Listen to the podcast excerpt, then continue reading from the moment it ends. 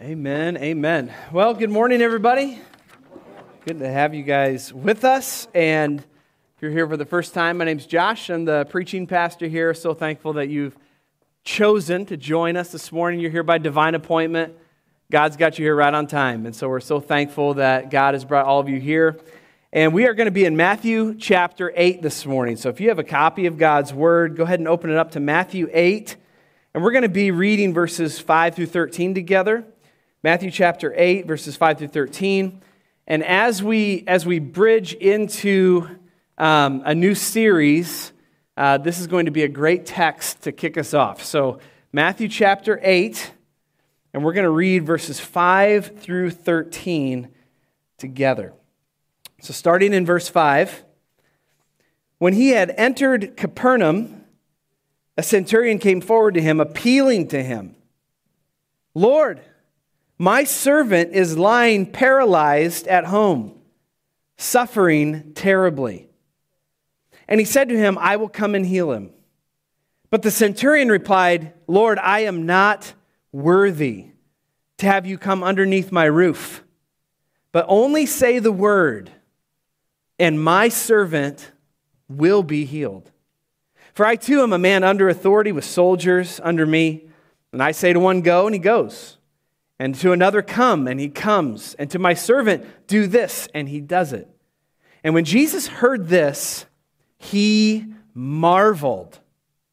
And he said to those who followed him, Truly I tell you, with no one in Israel have I found such faith. I tell you, many will come from east and west and recline at the table with Abraham, Isaac, and Jacob in the kingdom of heaven. While the sons of the kingdom, they will be thrown into the outer darkness in that place where there will be weeping and gnashing of teeth. And to the centurion, Jesus said, Go, let it be done for you as you have believed. And the servant was healed at that very moment. Praise God for the reading and for the hearing of his word. Amen? Let's pray together. Father, thank you for the opportunity to dig into your word this morning, Lord, to worship you. God, you are so big. You are so powerful. You are so sovereign and in control. And you call us into worship. You call us to not do church and check a box. You call us to, with our hearts and our minds, exalt you. And Lord, that is such a privilege for us. We don't take it for granted this morning that we have life and breath and the privilege and the opportunity to know you and to experience satisfaction in you. So, God, would you just come and lift up your Son, Jesus, among us? Lord, we are wicked sinners, proud, arrogant, full of ourselves. We've gotten off of mission this week. There have been moments of, of gross sin. And there's been a bunch of little sins too in our lives. But Lord, would you, would you put all the attention this morning on Jesus Christ and the forgiveness that is in him and the faith of this centurion? May you inspire our faith. And may you take over this moment to save sinners and to build up saints, God, all for your glory. In Jesus' name, amen. So, we are starting our new uh, sermon series called Countdown to Easter. So, that is happening. I'm bridging two sermon series this morning.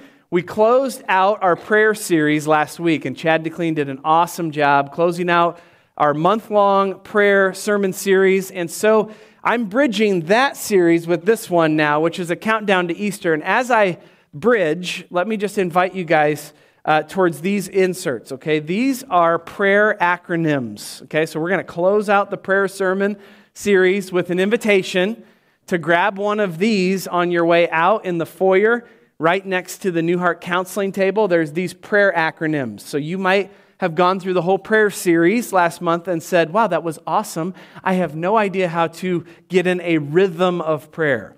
Okay, so these are just a couple easy and simple prayer acronyms that will help you maybe develop some rhythm as you pray. Okay, so on your way out, you can grab those. We're going to grab them until they're all gone. But now we open up this new sermon series with the countdown to Easter. And so many years at Living Waters, we have talked amongst our staff and amongst just our membership, and people are like, oh my goodness, Easter is X amount of weeks away. It's just coming so fast. We didn't really prepare. I don't know that I've felt prepared for Easter. Not this year. Amen? Not this year. We're not having that conversation this year. Every week, all February, all March, and into April, we will be counting down the weeks to Easter. And what we're going to do over the next couple months is we're going to take a progressive look at the life and ministry of Jesus Christ. And we're going to journey through the Gospel of Matthew, looking at some of the bigger events and the bigger healings and the bigger teachings of Jesus. And that's going to lead us up to the crucifixion and the resurrection. And so if you're marking your calendar, we are going to just, just flow straight through Matthew and we're going to hit Palm Sunday on April 10th, and then Good Friday on April 15th, and then Easter, if you're taking notes, Easter is on April 17th. And we are going to be journeying with Jesus through this. And my sermon title this morning is Only Say the Word. Only say the word. And it's a real creative title because it's exactly what the centurion said to Jesus. He said, Don't come into my house, only say the word, and my servant will be healed.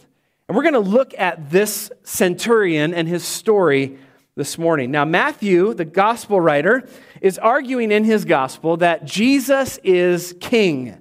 Jesus is the King of kings and the Lord of lords, and he is the rightful person to bring in and usher in the kingdom of God. So, if you're reading Matthew, that's the theme of Matthew. Matthew is going to constantly be telling you that Jesus Christ is the King and the Lord over all creation, and he is ushering in God's kingdom on earth, restoring what was lost in the Garden of Eden when Adam and Eve ate that fruit and put all of us into a sin cursed world. Jesus comes and he is the King of Kings, Lord of Lords, he, and he is going to make right everything that was wrong when Adam and Eve fell. So, Jesus, in the context of Matthew 8, he has just finished the Sermon on the Mount in Matthew 5 through 7. He is getting right to work in Matthew 8. After that amazing sermon, he is going out and he is going to serve and work and heal. And he heals a leper in verses 1 through 4.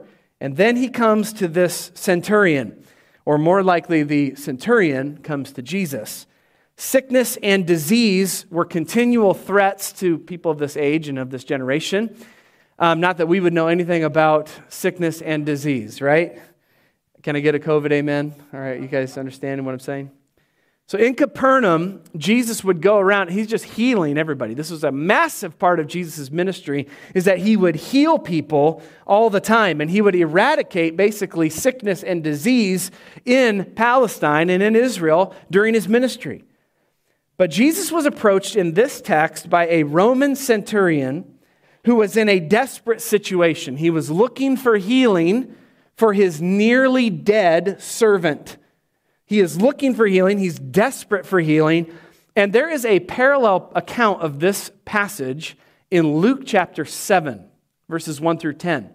So if you get the chance to read the parallel passage sometime later today, I would encourage you to do so. It is an amazing gap filler of what Matthew leaves out, Luke includes, and it is an amazing parallel passage of Luke 7 1 through 10. So, this centurion, the big thing about him is that he has some serious faith. This guy has some saving faith. And I think that's the big idea that I have for you this morning. This centurion's faith in Jesus is powerful, and it is a model of saving faith and what saving faith looks like. The centurion's faith is a model of saving faith and what it looks like. Jesus actually said this in verse 10. He said, Truly I tell you, no one in Israel, with no one in Israel have I found such faith. He looked at this soldier and he said, Man, a lot of people have believed in me, but nobody has believed in me like this guy. And so I would say this is a model for us to look at and, and this story answers the question that is very important to us. The question is this Am I saved? Okay? I want you to ask yourself that question Am I saved? Like, Josh, what an elementary question. Of course I'm saved. I want you to ask yourself the question Am I saved? And how can I know that I am saved? How can I know that for sure, 100%, that I'm going to heaven when I die, that I know Jesus? I would argue this morning there's not a more important question to answer in your life than that. And we live in an America, Disneyland of Christianity, where everybody professes Jesus and everybody says, Oh, yeah, I know God. I don't want to go to hell, you know, all that stuff. But there are many, many people in our culture who say Jesus, profess Jesus, but in their heart, they don't possess Jesus because they don't know that they're saved. So I'm laying out a challenge. Do you know that you're saved? I think this passage answers that question. And we're going to look at the centurion this morning, and we're going to see four marks of saving faith in the centurion's story and how Jesus responds to his faith. So we're going to see four marks of saving faith, and we're going to apply that to our lives. Mark number one of saving faith is tenderness. Tenderness. Mark 1 of saving faith is tenderness. Verse 5. When he had entered into Capernaum, a centurion came forward appealing to him. Okay, a centurion. Let's just break down that word. A centurion was a commander in the Roman army. And I think I've got some pictures here that maybe we could look at while I explain what a centurion is. Okay, if you didn't know what a centurion looks like, the, the one is like super buff, and the other one's pretty buff. Okay, but centurions, I think what we can take from the pictures from the Google, all right, is that centurions are really strong. These are military men. Leave the picture up while I explain. Centurion were they were the military backbone of the Roman Empire. These were the men who led groups of 100, right? Hence the name centurion, right? They were men's men. They were soldiers, soldiers. Like these guys were tough they were law enforcement. They were the ones who went around and they, they, they oversaw tough situations. So, when we're talking about a centurion coming to Jesus, we're talking about a soldier of soldiers coming to Christ. Centurions were also very despised in the Israel nation. All right, people in Israel hated these guys because these guys represented oppression and these guys represented an occupying force in the promised land that God promised to Abraham, Isaac, and Jacob. And the Israelites just looked at these men with contempt. But this centurion was a little different. He was tender. He came to Jesus appealing to him. You can see that in verse 5. He came appealing. He was asking. He was begging Jesus for something. And he was a religiously very tender man. This was not your typical centurion. And we know this from Luke's account. In Luke 7, 4 and 5, all right, the Jews, the Jewish elders who approached Jesus, they said, This man deserves to have you do this because he loves our nation and has built our synagogue. This guy was awesome. He loves Israel. This is a centurion who loves the nation of Israel. And he loves building synagogues, obviously. He helped build a synagogue for the, for the local Jews there. They, they thought a lot of this guy. So, this guy was a religious, God fearing Gentile, which is very rare. And the centurion sent Jewish elders to go meet Jesus. Now, you, this might get lost in Matthew's account because in Matthew's account, it seems like Jesus, Jesus is coming and the centurion goes out to meet him. But Luke tells us that the centurion did not go out to meet Jesus. He sent Jewish elders out to meet Jesus. And they were the ones who said, please come and, and appeal and please heal. So that the, the centurion's in his house making this appeal to Jesus. But yet, he's a tender man. And that's my first point. Saving faith is tender. If you're going to get saved, you will get tender before God. There is no such thing as a calloused convert in the, in the Christian life. There is no such thing as like someone who's like, oh, yeah, I'm saved, leave me alone. Yeah, I'm saved, but I don't really like Jesus very much. There is no such thing as a calloused convert with Jesus. If you are going to get saved, when you, Jesus saves someone, he makes tough guys like this centurion tender. Now, are there some tough guys here this morning and maybe some tough gals? Oh, yeah, for sure. For sure. In a crowd this size, there's going to be tough people who are like, yeah, I don't need Christianity. There's a lot of tough people in this world. But when Jesus saves somebody, he makes them tender. Amen? He makes you soft. The most calloused and hard hearts, when Jesus saves, he leads them to tenderness. And that's exactly what Jesus did with the centurion. So, God will make you tender when you get saved. There's a tenderness. That's mark number one. Mark number two of saving faith is desperation. Desperation, verses six and seven. Lord, my servant is lying paralyzed at home, suffering terribly. And then he said to him, I will come heal him. So the message that the centurion sent in verse 6 is Lord, my servant is lying paralyzed at home. And if you look at the word servant there, that means my attendant or my employee or my worker. Servants in those days were normally very poorly treated by the Romans. Okay, so, so for a servant to be named in any kind of concerning way is a miracle. The fact that this centurion was looking down on his servant and had compassion on the guy was, was a miracle of God. And, and ultimately, it, it gives us more room to look into the heart of this centurion that he's not only tender, but he is, he's really compassionate and he's very desperate right now. He's desperate for Jesus to come. Now, the word here for servant is tr- actually translated young boy. It's not your typical slave word in Greek, it's a different word. So maybe this is why the centurion is feeling sensitive because maybe it's a younger person who's his servant and he's having compassion on maybe a younger servant in his house and he's saying, God, please, I'm desperate, please come. And you can see that this centurion is desperate. He says, My servant is lying at home paralyzed, suffering terribly. So his servant needed healing, and, and he was looking face to face with a person who's suffering terribly. And, and just like back then, so we are now today. When we see terrible suffering in our lives, we get really desperate for God, don't we? When there is health issues going on, when there are things going on in our lives, in our families that we understand we can't control, we get desperate for Jesus. And as a pastor, I'm on the receiving end of many of those things. When there is a health crisis, in our family, uh, within a family, within our church, I mean, it is constant communication all the time. Is that weird? No, that's not weird. Because when people are going through desperate situations, they need someone praying for them. They need to be reaching out for God to heal and save and restore. So think about all the Bible characters that were pushed to faith through desperation. Think about Joseph, sold into Egyptian slavery by his brothers. That's a fairly desperate situation.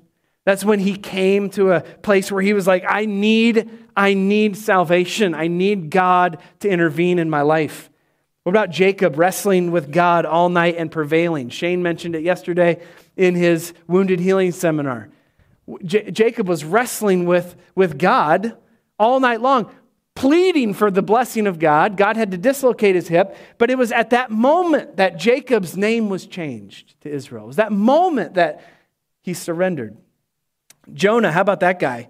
He was in the belly of a hu- huge fish, right? Before he finally said, Okay, God, I surrender. I'll go to Nineveh. I'll preach the gospel to those wicked people. It was in the place of his greatest desperation that he surrendered himself to God.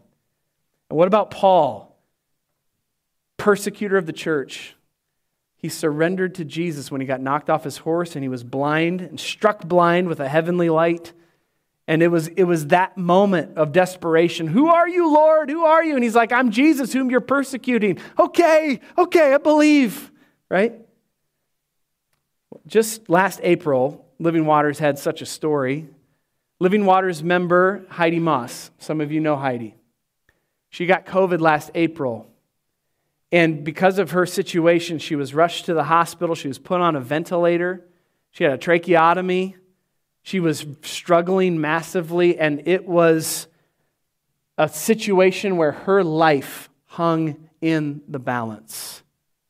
She was in the hospital. We were getting almost hourly updates from her daughter, Bailey, of how she was doing. And if you were on the LWF prayer team at that time, you know exactly how many times we were praying and, and, and surrounding Heidi in prayer. And Heidi's life hung in the balance. It was a very, very desperate situation. And, and in late April, it kind of came to a head. Because oftentimes when those health crises hit, you wonder, God, what are you doing? What are you doing in the background of all these things? Well, God is up to salvation. One of the main tasks God does in desperate situations, He saves people from their sins. He puts them in places of desperation so they'll cry out to God. And that's exactly what happened to Heidi's husband, Kirk. Kirk is a guy that you know comes to church every now and again. You know, he's, he's, he's had a hard blue collar life. Never really knew God, kind of knew God, but didn't know Jesus. And it was at the moment seeing his wife nearly leave this earth. It was at that moment of desperation that Kirk gave his life to Christ and was saved. It's a great story of grace. And then, as we prayed and God was merciful, Heidi not only pulled through, but, but God brought her out of a coma and brought her back, and she came to church this fall, and it was a great celebration of God's grace. Saving faith is desperate. You have to get to a moment in your life where you're desperate for Jesus. And you can't get saved until you're desperate for Him. And you can't get desperate for him unless your circumstances squeeze you to the spot where you need Jesus to intervene. Mark number three of saving faith is humility. Verse 8. The centurion replied, Lord, I am not worthy to have you come underneath my roof. I am not worthy for you to come underneath my roof.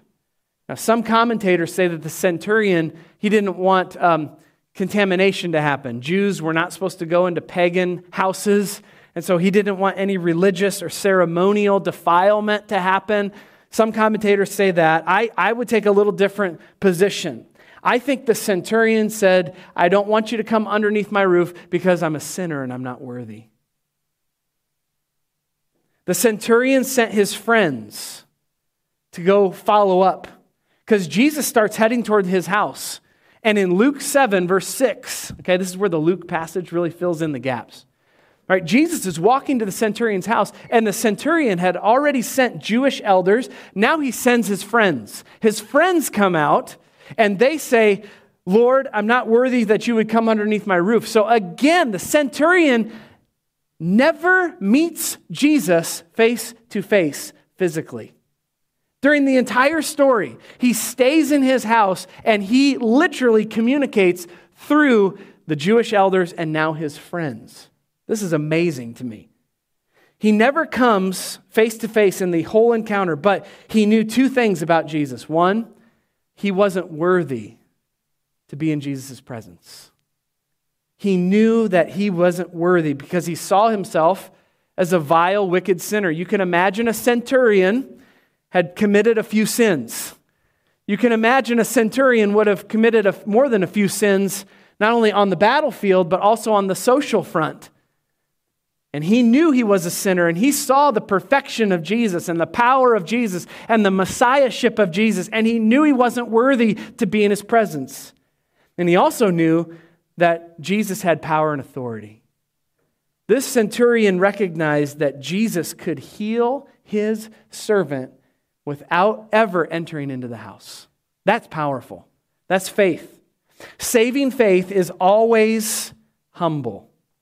Saving faith always views oneself as wicked, wretched, unworthy, and Jesus as authoritative and powerful.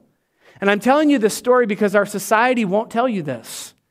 Our society will tell you the good news gospel, which means you're great, you're good enough, you're strong enough, You're powerful enough. You can do it. You write your own story. You can put it up on social media, make it look really awesome. You are the Messiah. You can save yourself. And I'm telling you that the Word of God says, no, no, no, no, no. You want to get to heaven? You actually have to say no to all the social media garbage that is out there, and you're actually not that great. You're actually wicked, vile, and you're not worthy for Jesus to even be in your presence because he is so awesome and amazing. That is the gospel. The gospel is the opposite of what our world says. Salvation only comes when we realize that we're wicked and Jesus is powerful and amazing. Now, humility is not self loathing. Humility is not self loathing. You're not humble if you go around saying, Oh, woe is me, woe is me. I'm the worst. I'm probably the worst. I am the worst. I, I, I just need to talk to my friends and family all the time about how bad I am and how I don't measure up and, um, and how all the things happen that, you know, were, were probably my fault. I probably did it again. Look, that is not humility. Loathing yourself is not humility. Humility is having an accurate view of your sin and an accurate view of Jesus and saying, I am what I am. Yeah, I have a lot of sins. I've confessed those sins, and I see Jesus for who he is as the worthy Son of God. I don't deserve to be saved. I don't deserve to be in heaven. I don't deserve to be in his presence because he's so awesome. That's humility. That's how you get to heaven. Saving faith is humble. And salvation comes when you admit the reality that you're not worthy for Jesus to come under your house. Salvation comes when you realize, God, I'm not worthy that you would come under the house of my heart. That's when you get saved. That's the moment you actually get born again, is when you have humility. Mark number four of saving faith is confidence. Confidence, verses 8 through 10. But only say the word, and my servant will be healed. For I too am a man under authority, with soldiers under me. And I say to go, one go, and he goes, and come, and he comes, and to my servant do this, and he does it. The centurion said, Only say the word, Jesus. Say the word.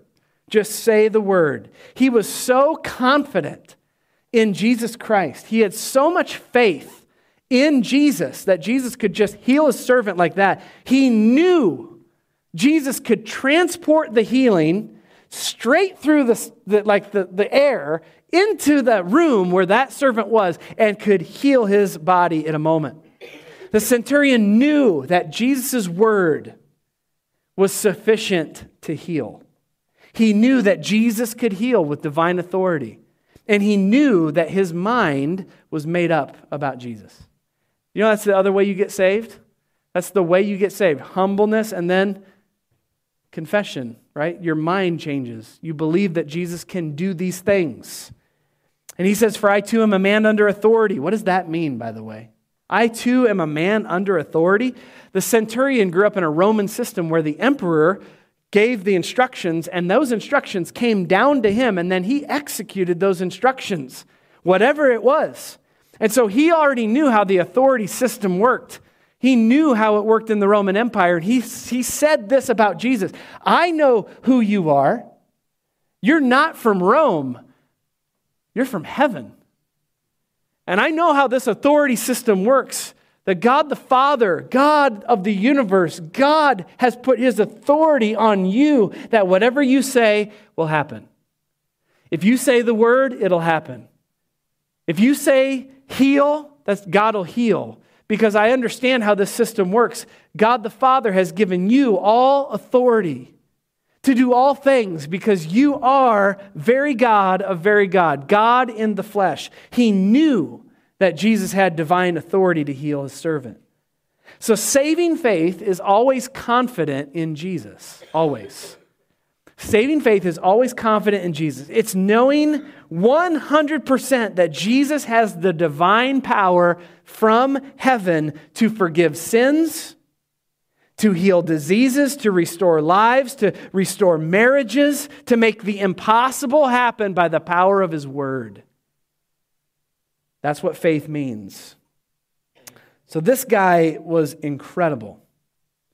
He had so many things going for him, and it produced a response from Jesus. And this is where we're going to finish. Jesus had a response in verses 10 through 13. Jesus heard this, verse 10. He marveled and he said to those following him, Truly I tell you, with no one in Israel have I found such faith.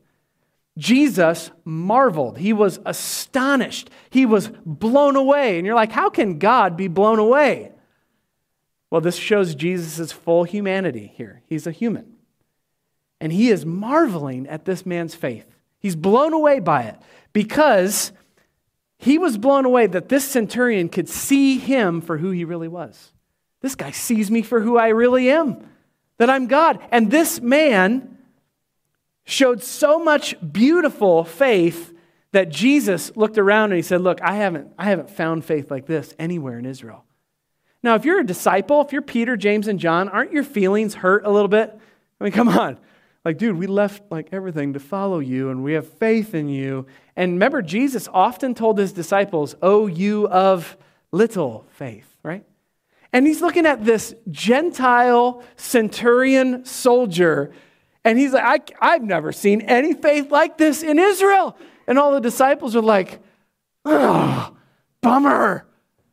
And the Jews, like the Pharisees and the religious leaders, they just get angry. How do we kill this guy? This is so insulting. We are the people of God. We are the bloodline of Israel. We are the bloodline of Abraham. Here's what John MacArthur said Many Jews had believed in Jesus, but none had shown the sincerity, the sensitivity, the humility, the love, and depth of faith that this Gentile soldier gave. When Jesus sees genuine saving faith, he marvels. And I would tell you today, he still marvels. He still marvels and delights over you and me when we believe. When people get saved, God still marvels at that. And he says, wow, that's amazing. All right, and he says, not only did he marvel, but he prophesied in verse 11. People will come from east and west to recline at the table of Abraham, Isaac, and Jacob in the kingdom of heaven. So Jesus, Jesus prophesied. He looked at this centurion. He says, This Gentile is the beginning of bigger things for Gentiles all over the world. I tell you what, Gentiles from the east and from the west, which is all over the world, will come and they will sit with Abraham, Isaac, and Jacob at the table of God in the kingdom of heaven. And all the Gentiles in this house said, Amen, right? I mean, my goodness. Jesus blows open the reality that this centurion's faith is the beginning of the gospel going out to every tribe, every tongue, and every nation. Jesus is concerned not just for Jewish people, but he's concerned for every single ethnic group on the earth. Praise God. Aren't you glad Brazilian missionaries are with us right here in the front row, doing the work? Aren't you glad that as Americans we've received the gospel not because we're Jewish and we are bloodline related to Abraham, but because we have believed in what we've been shown? By faith, we believe in Jesus. And so Jesus is just blowing it open and he's just saying, look, there is going to be this seeding place, right at the table of God, for all those who are tender, all those who are desperate, all those who are humble, all those who are confident in Jesus. There will be a gathering place in the kingdom of heaven for everybody, Jew and Gentile, who believes in Christ. Revelation 6, I don't even need to say this because many of you already know this verse by heart. But there will be people from every tribe, every tongue, and every nation and Jesus will make them a kingdom of priests unto our God. So if you are here and you know Jesus, you're not better than anybody else. Amen? You're not better than anybody else. You believed what you heard. Man, that's amazing grace. How sweet the sound, right? That saves a wretch like us. You didn't deserve it. So you should give it out pretty freely to anybody else who comes across your path that Jesus Christ can save them from their sins. Finally, Jesus, not only did he marvel and he prophesied, but he healed in verse 13. Jesus said, Let it be done as you have believed. And the servant was healed at this very moment. Jesus healed with a word. Done. The servant was instantly and fully healed, which, by the way, that's how Jesus always does healing in the Bible instantly and fully. Mark that down because there's so many charlatan healers in our world today who say that they're healing people, but they're not healing people instantly and they're not healing people fully. And I would just say they're, they're false teachers in many, many, many, many examples. And I trust that God is healing people instantly and fully still today. I still believe in healing. But this charlatan, let's make money stuff and let's just do it, but not really do it like Jesus did, or let's excuse away the healing experience because we want to explain it away. That's not of Jesus. Jesus, when he heals, he heals fully and instantly and right away through his power. This centurion is an awesome guy. He's a model of what saving faith looks like. So, my question is how about you this morning? Where are you at? Do you have faith like this centurion? I'm not asking you when you prayed a prayer. I'm not asking you uh, if you went to church all your life. I'm not asking you if you're a part of a kids program. I'm not asking you if, if someone prayed this prayer with you. I'm asking you, does your faith look tender and desperate and humble and confident in Jesus alone. If you know Jesus that way, oh man, rejoice and spread the word. Spread the word. If you don't know Jesus that way, I wonder if you would humble yourself this morning and ask God for that faith this morning. I'm going to pray, we're going to respond as we respond, just get real with Jesus. That's all I'm asking you to do. Get real with Jesus. Don't let the next few minutes waste away. Respond. If you know Jesus, rejoice and spread the word. Start praying about who you're going to spread the word with. If you don't know Jesus like that, there's no shame in admitting that right now and becoming a child of God. Let's pray.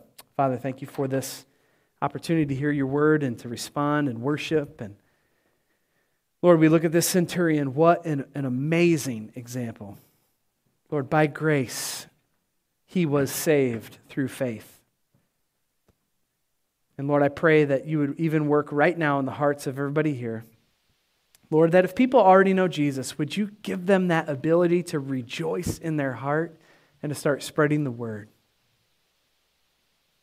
And Lord, no doubt there are some here who are not yet saved, genuinely tender, genuinely humble, genuinely ready to, to just throw themselves at the foot of the cross of Christ. So, Lord, I pray that you just do a good work in us now as we take this next few minutes. Don't allow us to waste the time. Lord, help us to redeem this response time now. Do a work supernaturally through your Spirit. Bubble up decisions that need to be made. Father, do your work. We trust your word to do it in Jesus' name. Amen.